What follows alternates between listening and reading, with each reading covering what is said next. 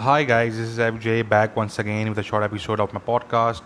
So once again today we are going to talk about um, the Middle East, or I think it won't be inaccurate to call it post-Palestine Middle East, right? Um, so uh, like I tweeted an hour ago that we are currently expecting some good news from the Kingdom of Bahrain. Um, and uh, let's see when that good news arrives but the thing is that the Middle East that we are seeing today and the Middle East that we are going to be seeing in the future, this is, this is going to be the Middle East that that will be you know completely different from the Middle East that we have seen in the past. And you see these Arab states, these Arab states which by the way have been the biggest supporters of the Palestinian cause historically. They have donated billions and billions in dollars to Palestinian leaders, right? Even these Arab states have now realized, and this is not a realization that has occurred overnight. I mean, they've been going through this realization for quite some time now that, you know, why why are we unconditionally supporting Palestinian leadership? Why why must we sacrifice our national interests for for this issue, right? Because even they have understood and they have realized that it is not in the interest of Palestinian leadership to have a Palestinian state because you really have to understand that the, the, the entire politics of Palestinian leadership, whether it is the uh, leadership of Mahmoud Abbas or whether it is the leadership of uh, Hamas, their whole politics depends on not getting a Palestinian state. Because the day they got a Palestinian state, their whole politics will come crashing down, right? Um, the billions and billions of dollars in donations that they have received so far from the rest of the world including these governments of Arab states, those donations will also stop if a Palestinian state comes into existence, right?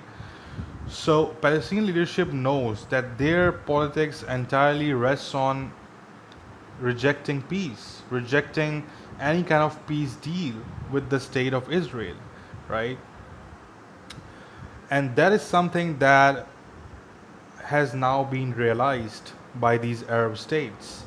Um, and they're really asking themselves that why must we sacrifice our national interests? You know, like we, we also have our national interests, and for how long are we supposed to sacrifice them for an issue which is just not going to get resolved anytime soon?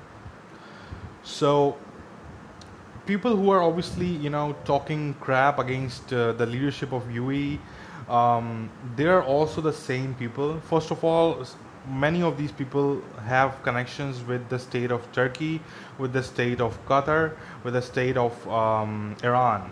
These three states. Um, so you have to understand that there's also political agendas involved here. Okay, but the rest of the people, uh, you know, especially those people who are based in the West, who don't have any connection with these three states and these people are mostly you know left wingers these are these are western leftists okay?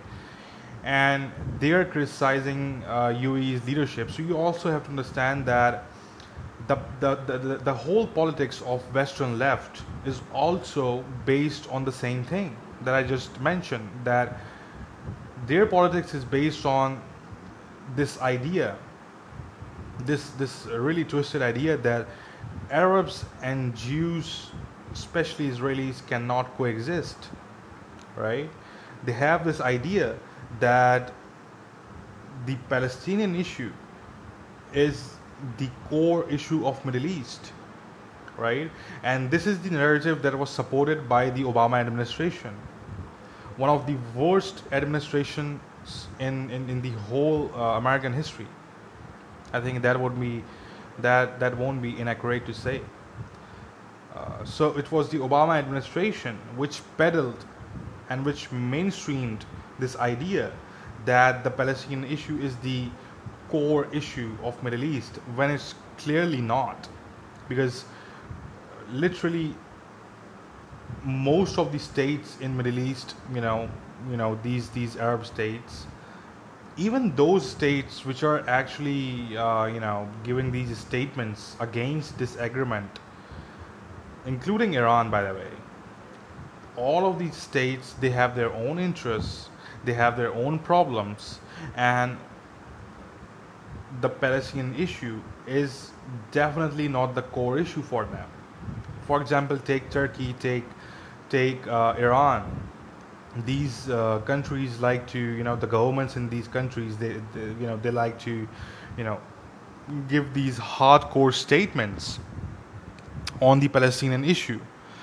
But really, we have to ask ourselves that what have they ever achieved for Palestinians? You know, what have they achieved for Palestinians ever at any point? They have not. They have achieved absolutely nothing for the Palestinian people or the Palestinian leadership. So, and that's because most of their energy is basically restricted to rhetoric. You know, it is not. Um, it is not about doing something for Palestinians. It is just restricted to rhetoric. You know, and you know rhetoric sells in the muslim world. You have to also understand that that in the muslim world rhetoric really really sells.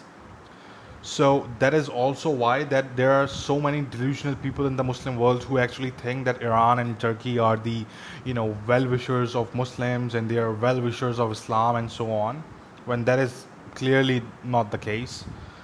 So anyway so recently we are seeing, you know, these um, these visuals coming out of uh, the Gaza and Israel region. Um, IED balloons are being launched every day.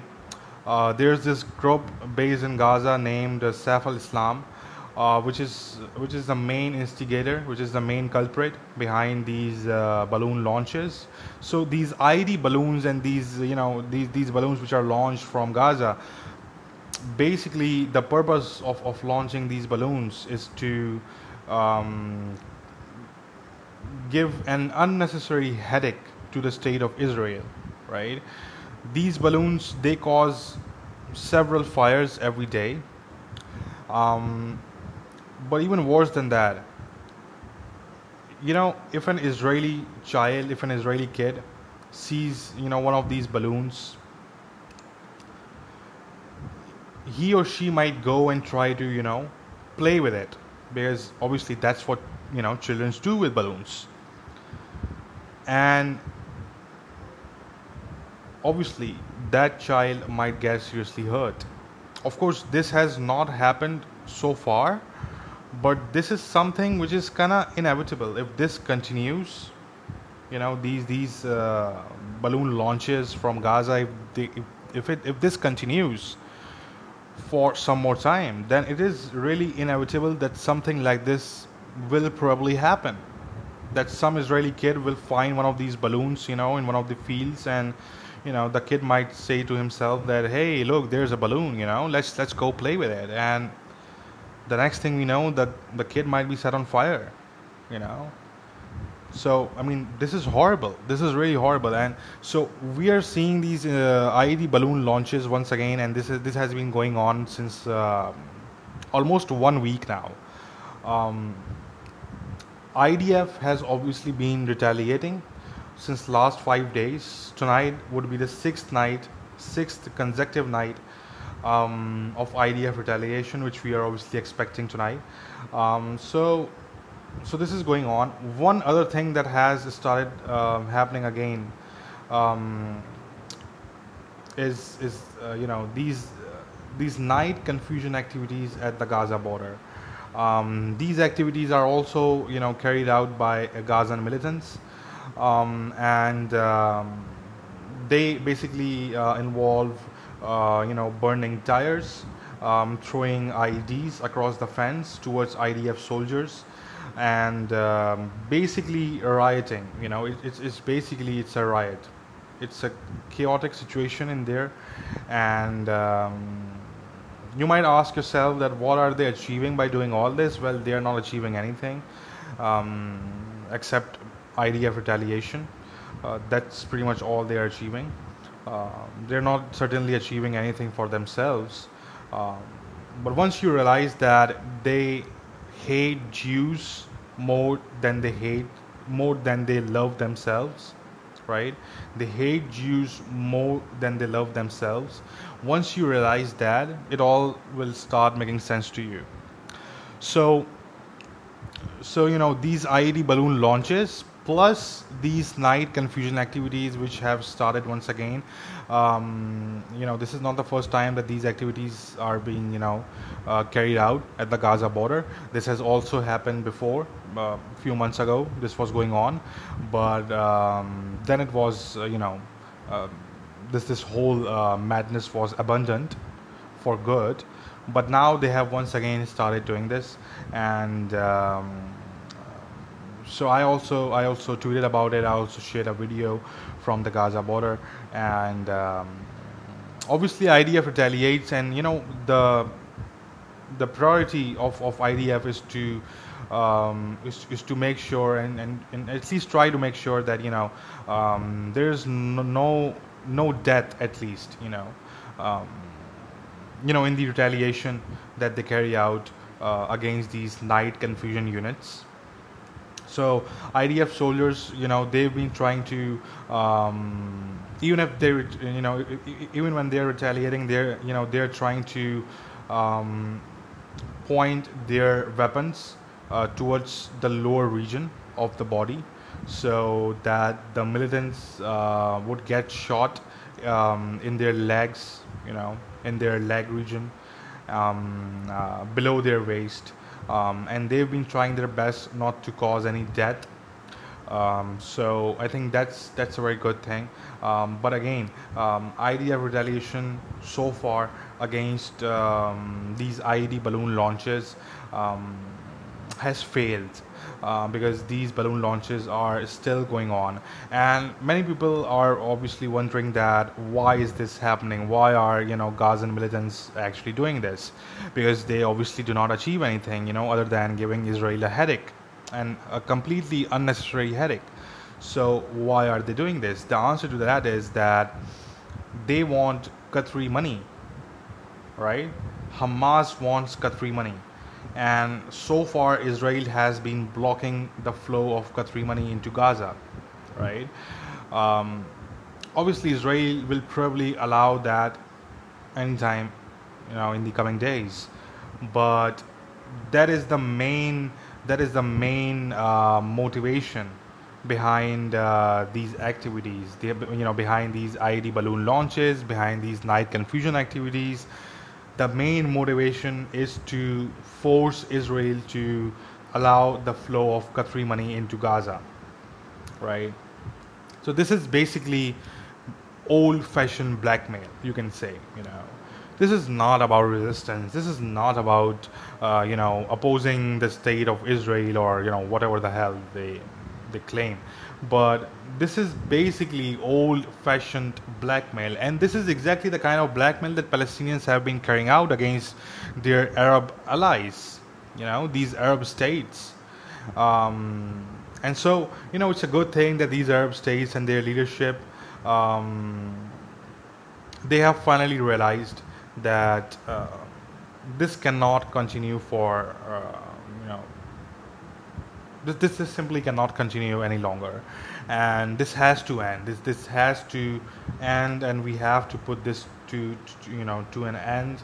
And we cannot simply allow our regional policy to be dictated by these hostage takers you know. I call them hostage takers because they they are they are the classic example of hostage takers and that's how they operate um, that's how they operate with Israel. That's how they operate with their own allies. Um, they blackmail. They they try to take hostage, um, whether it is in the literal sense or uh, whether it is uh, about uh, taking um, hostage a country's uh, regional policy. Um, that's what they do. So anyway, guys, um, you know we are looking towards a towards a whole new Middle East, and it is it is very exciting to be alive at this time. To be honest, um, I would say, and. Um, of course there are a lot of people who are not happy i mean the flood of tears is just not stopping but that's okay that's okay um, that flood will eventually um, go back and um, you know we will take care of the flooded areas. But uh, you know it's a good thing that this is happening. Um, we really really needed a post palestine middle east and uh, it looks like we are finally going to get it. So anyway guys this is it for today. Take care of yourself. I'll be back very soon. Bye bye